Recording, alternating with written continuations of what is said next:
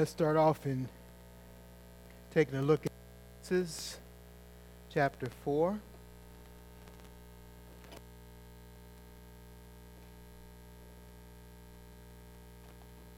Verse 25 and 26. Genesis 4, verse 25 and 26.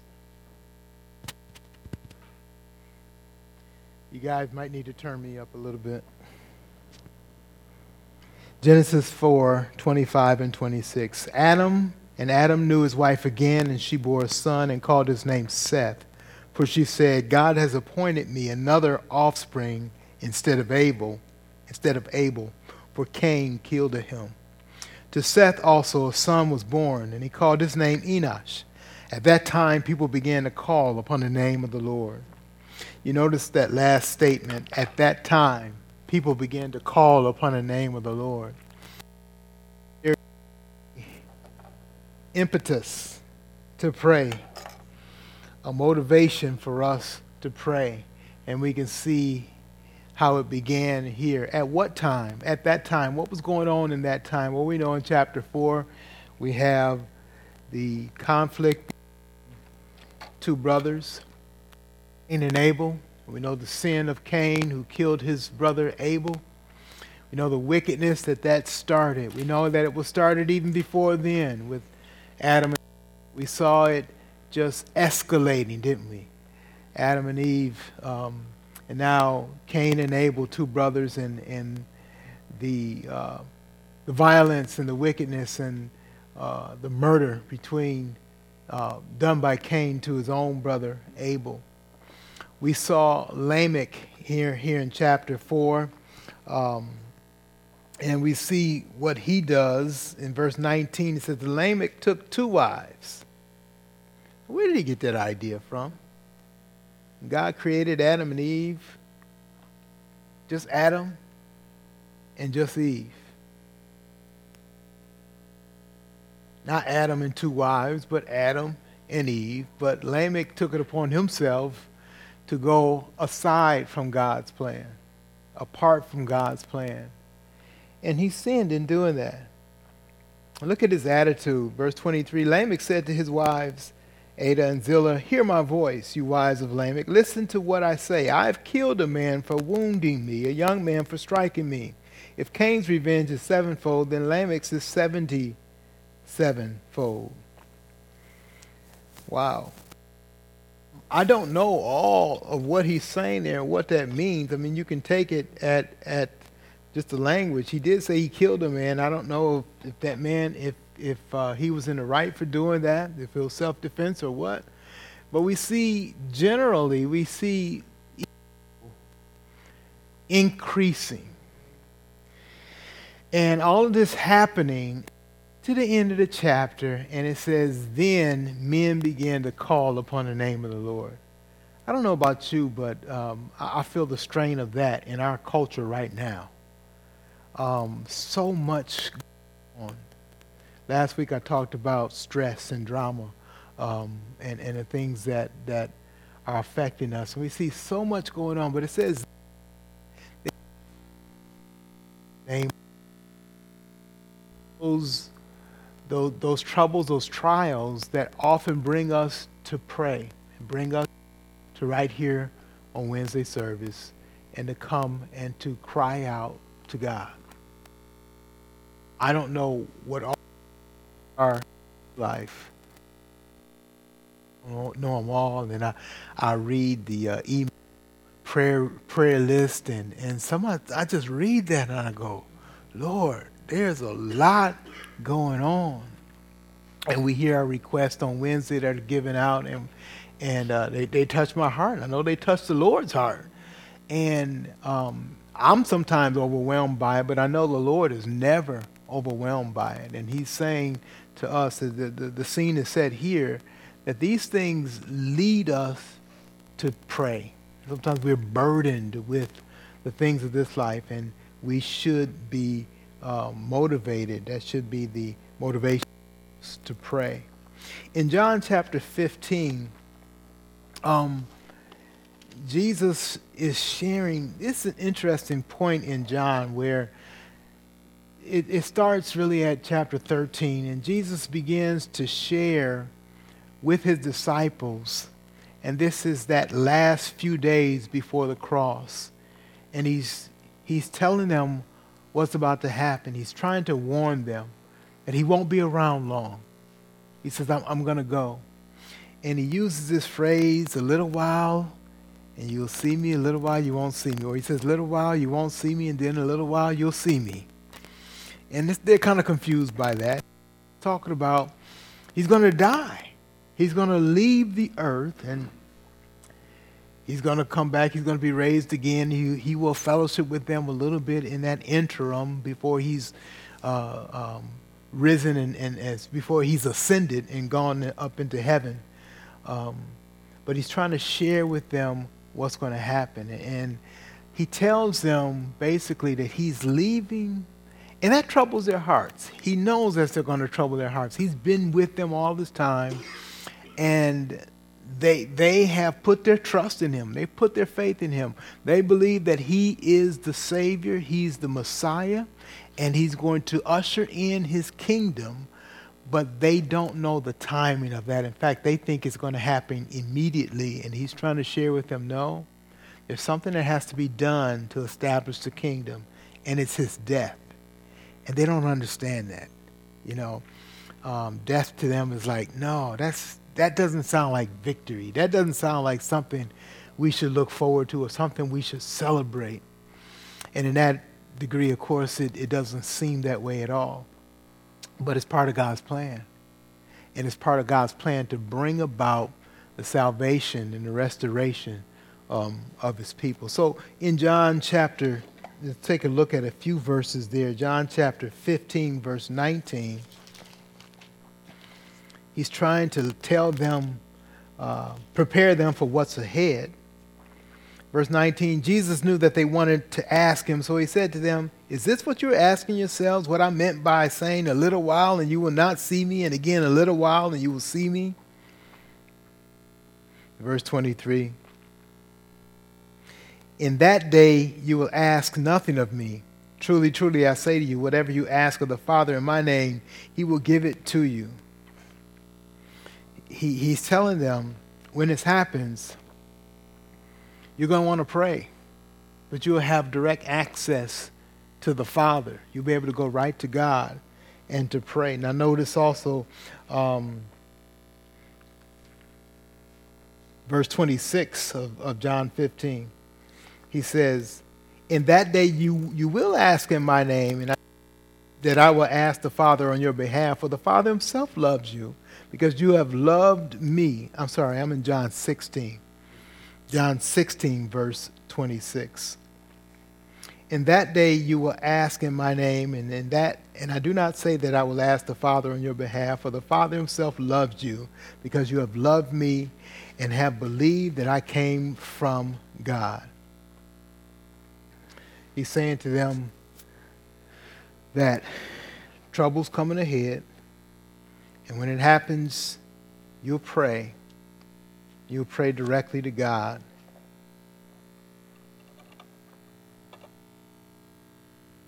And so you will be able to, to, to come to Him. Look at verse 28. I came, excuse me, uh, end of verse 12, 27 For the Father himself loves you because you have loved me and have believed that I came from God. I came from the Father and have come into the world, and now I am leaving the world and going to the Father. He's explaining them that, you know, he's, he's going to be gone. But they'll be able to pray. He wants them to pray. He encourages them to pray. And this is motivation for their praying. Um, trouble is coming, and they're going to need to pray. Let me end up with um, the end of verse, end of chapter 16. Verse 32 Behold, the hour is coming. Indeed, it has come when you be scattered, each to his own house, and will leave me alone. Yet I am not alone, for the Father is with me. I have said these things to you that in me you may have peace. In the world you will have tribulation, but take heart, I have overcome the world. he says this, this time is coming, you'll be scattered. And he's talking about his death. And they indeed were, were scattered. They were confused, they were dismayed, they were troubled. Um, you'll notice quite often during this section, he tells them, I want to warn you that this is going to happen. He says, Don't be troubled. Remember in chapter 14 when he starts this, let not your heart be troubled? Um, he says that a couple other times as well. chapter 16, verse 20 Truly, truly, I say to you, you will weep and lament, but the world will rejoice. You will be sorrowful, but your sorrow will be turned into joy. He's, he's preparing them for his death, and then he, he, he tells them that they're going to be saddened by it. But rejoicing comes after that.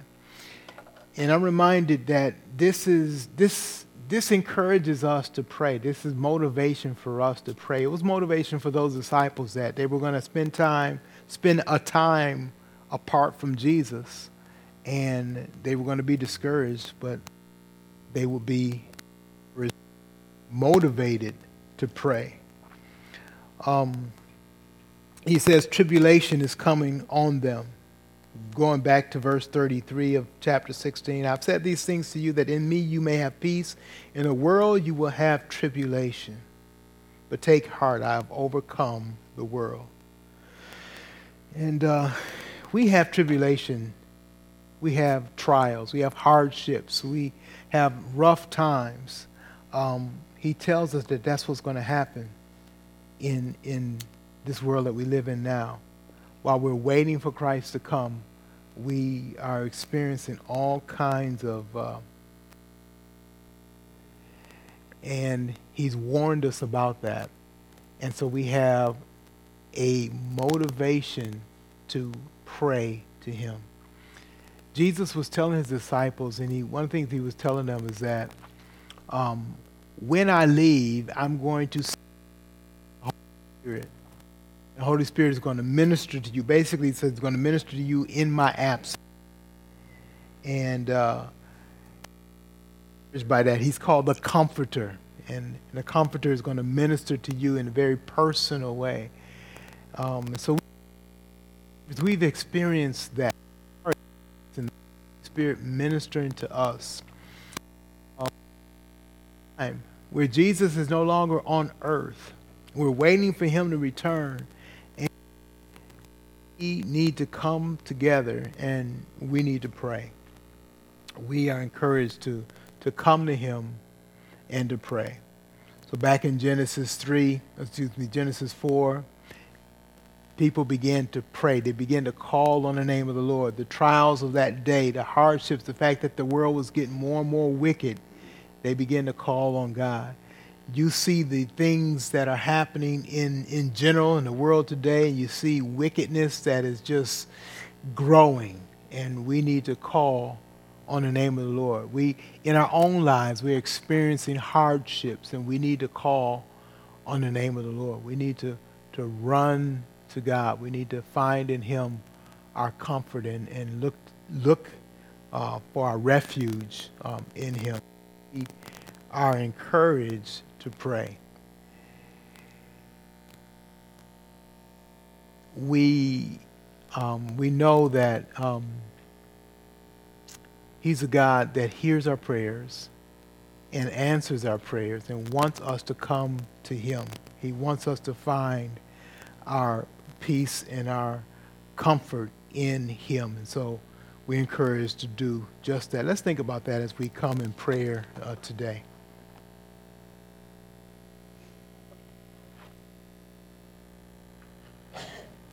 Good evening, Saints. I want to continue on in John, um, in the very next chapter. John 17 is the high priestly prayer. So I just want to read that. It's always been something that encourages me and encourages me to pray. When Jesus had spoken these words, he lifted up his eyes to heaven and said, Father, the hour has come. Glorify your Son, that the Son may glorify you, since you have given him authority over all flesh, to give eternal life to all whom you have given him. And this is eternal life, that they may know you, the only true God, and Jesus Christ, whom you have sent. I glorified you on earth, having accomplished the work that you gave me to do.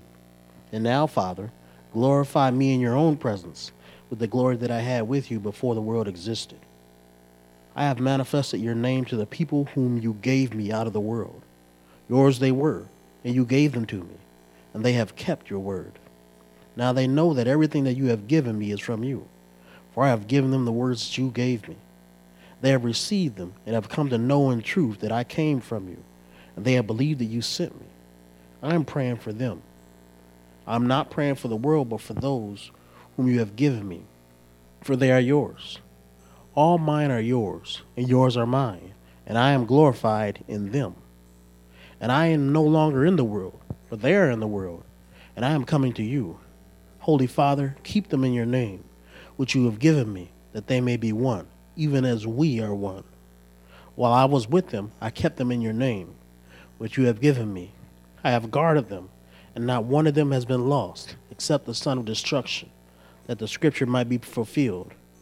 But now I am coming to you, and these things I speak in the world, that they may have my joy fulfilled in themselves.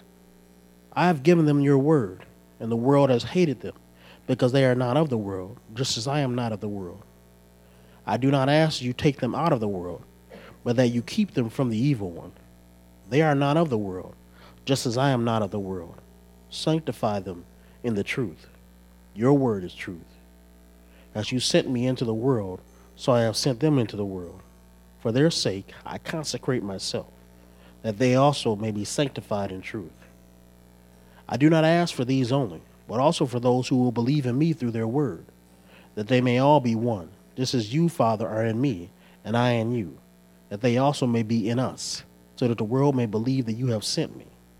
The glory that you have given me, I have given to them, that they may be one, even as we are one.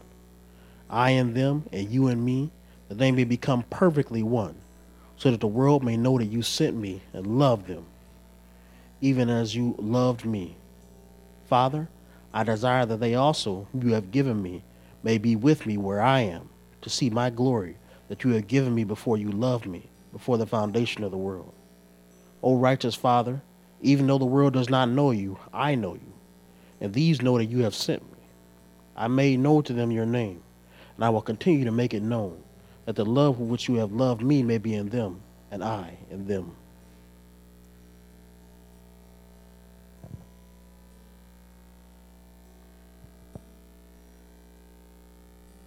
What are some thoughts that the Holy Spirit brought to your mind in that reading of Jesus' prayer?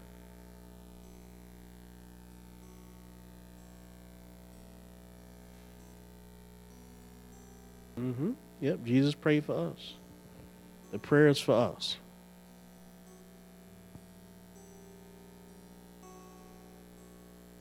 Aaron?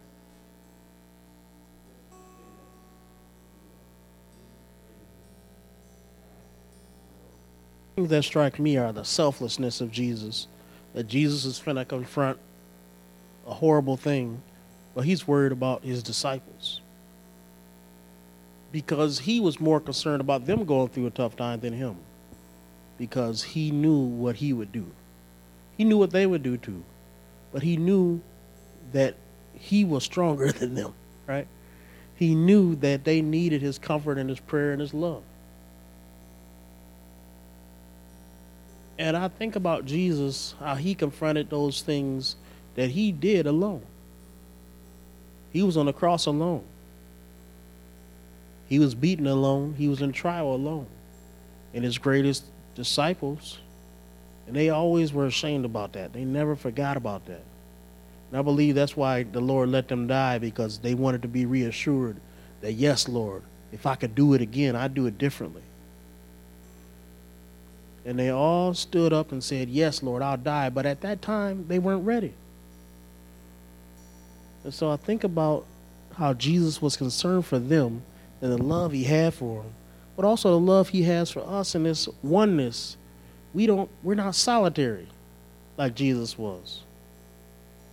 Elijah once thought he was solitary. He said, Lord, I, am giving up. I don't know. I'm it's just me. And God told him, It's not just you. I think as saints, sometimes we can get into modes where we isolate ourselves. We can fall in some ways into Satan's trap. And what will happen is, as we isolate ourselves, we lose the strength and the fellowship of the oneness that Jesus promises, that he prayed for. And whenever we think about fulfilling the will of God, we can never forget what we call the prescribed will of God. In other words, if you ever have a question about whether you should steal or shouldn't steal, the Bible says, you shall not steal. And so that shouldn't even be a question about what God's will is in that situation. And so it is with this. Whenever there's a question of whether we should fight for unity or separate ourselves, Jesus prayed for oneness, so it ought not even be a question. And so, in times like this where the church struggles or where we have different challenges, it's even more important that we seek for that unity of the faith. And so, I'll just pray for our church and let that be our meditation that we re- achieve and strive for that oneness that's in Jesus Christ. Amen.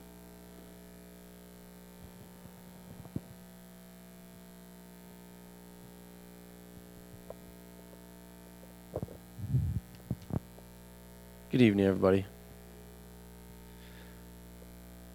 So, today, I want to focus on is um, I don't want to seem like I'm belaboring the topic um, of Mac, but I think that in times like these, um, it's a very eye opening and realistic um, view for all of us, saved and unsaved, on just the brevity of life and the importance of salvation. And um, obviously, something, um, a death in any family, it affects a lot of people. Um, but what I want to focus on today is I still want to kind of focus on Mac's life, but I want to focus on this coming Friday is um, obviously the funeral. And there's people in the family who are not saved and who Mac spent a great deal of his life ministering to those people pointing them to Christ. And I just want to have um, the two people that I gave the mics to just pray for that the family, those that are going to be at the funeral that are not believers, that hopefully that this may be his ultimate um, witness to them. That this kind of opens their eyes, um, maybe in the fact that you know, he always that he always spoke to them about the Lord, or maybe that he's not going to be here to speak to them about the Lord anymore, but ultimately that they realize their need for him. And anybody who's not a believer, and even those believers, but we know our, we know the need, but they don't. And that God can just open their eyes and make them aware to a need for relationship with him. And that this can be that that opportunity. And pray for Pastor because he's the one that also gives that message that points that way. And I know he will do that. Um, but just pray for Pastor, those people that are going to be at the um, funeral, that it can be an opportunity, that they can hear the word and that the Lord can do a work in their lives. And I'll close this up. Father, we do pray for the funeral that is to take place here this Friday, Lord. Father, we know that at funerals is usually a time people are prone to hyperbole or exaggeration, kind of inflating how the person's life was great, how the person themselves was great. But in this instance, Lord, we know that it won't be the case at all, Father. But we know the testimony of Mac Holt, Lord. We, we've all known him well enough to know that those who are going to be speaking about him are going to be speaking the truth 100%. There are very few whom we can say this of that have a testimony so strong that they would see so many generations after them following after you. As he was led by you, he was leading others as well. So, Father, I pray this Friday that those who are to speak about his life, those are to, to, to give his testimony to those who aren't saved, that they see the, the truth that following you for a lifetime is more than worth it. That abiding by your word, speaking your word, living your word is more than worth it, Lord. And that his testimony, testimony that saved his wife, testimony that saved his children, grandchildren, and is now saving his great grandchildren, Lord, is worth it. Father, I just want to pray for each and every one of the family members that are going to be into this, entering this sanctuary this Friday. That the words that are spoken touches their hearts. That to be a real life change. That to be a real miracle. That you come into this place, that you step into this place, that you do the work that only you can do. That you use the believers that are in this place to proclaim your word in such a mighty way that there can be no question that following you is worth it, that loving you is worth it, that there's no other place to go. Father, we thank you for such a mighty testimony. That we are able to share that life, that we're able to tell others about that life, and that the tremendous success and the tremendous blessing that was given to his family through him, through his actions, is something that we, it might seem tr- tremendous and, and outstanding to so many others who don't know you, Father, but we know it to be true because we saw it, we witnessed it, we know it to be real. And Lord, I pray that those who don't know you, that they might see that as well. So please, Lord, I, I pray in Jesus' name that you open their eyes. Open their eyes to the truth. Help them to turn away from whatever it is that they put their faith in that is not you.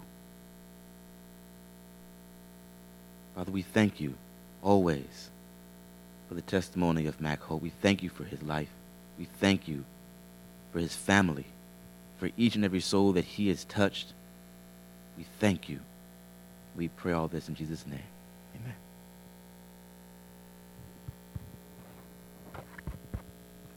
Dear Lord, thank you for this time to come together now just to pray for this funeral on Friday of um, Mr. Holt, the Lord, and just thank you for Mr. Holt being in our lives, the Lord, for a testimony of how um, how he lived, how he was always there, he's foundational to us, and how you just always had him here at the church, Lord, to support, to help, to to be that guidance and that uh, wisdom.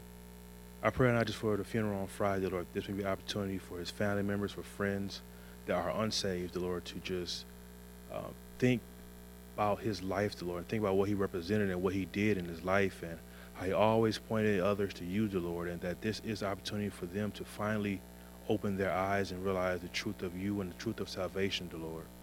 That even in his funeral, the Lord, it may be a big um, service of salvation just to you and to guide others to you. I thank you just for um, his life and just for his family and just for that you will comfort them, give them the, the solace and the comfort of knowing that he is with you, that you have brought him home to Lord, and that you will just be with them as they go through this time of transitioning, the Lord, to this new this new space that's created, the Lord. But you are you are all, the Lord, and we may seek after you for everything in these times of, of, of need, the Lord, and times of loss. I thank you for everything you've done, the Lord, and how you continue to maintain the church. And pray that you just be with us in the future. For everything else that comes up, the Lord. Thank you again. In the name of Son Jesus. Amen. Lord, we just lift up this funeral this weekend. We lift up the message that's going to go out. We pray that you just speak mightily through Pastor. Um, we know that your word is one that can cut between, um, I think as your word says, between um, soul and spirit, Lord, that can cut the finest, finest space that we can even conceive.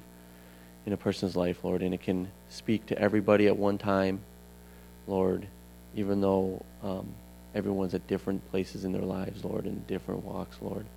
We ask that you just allow your word to go out mightily, allow your word to be received by those in this room that will be here observing the life of Mac, Lord.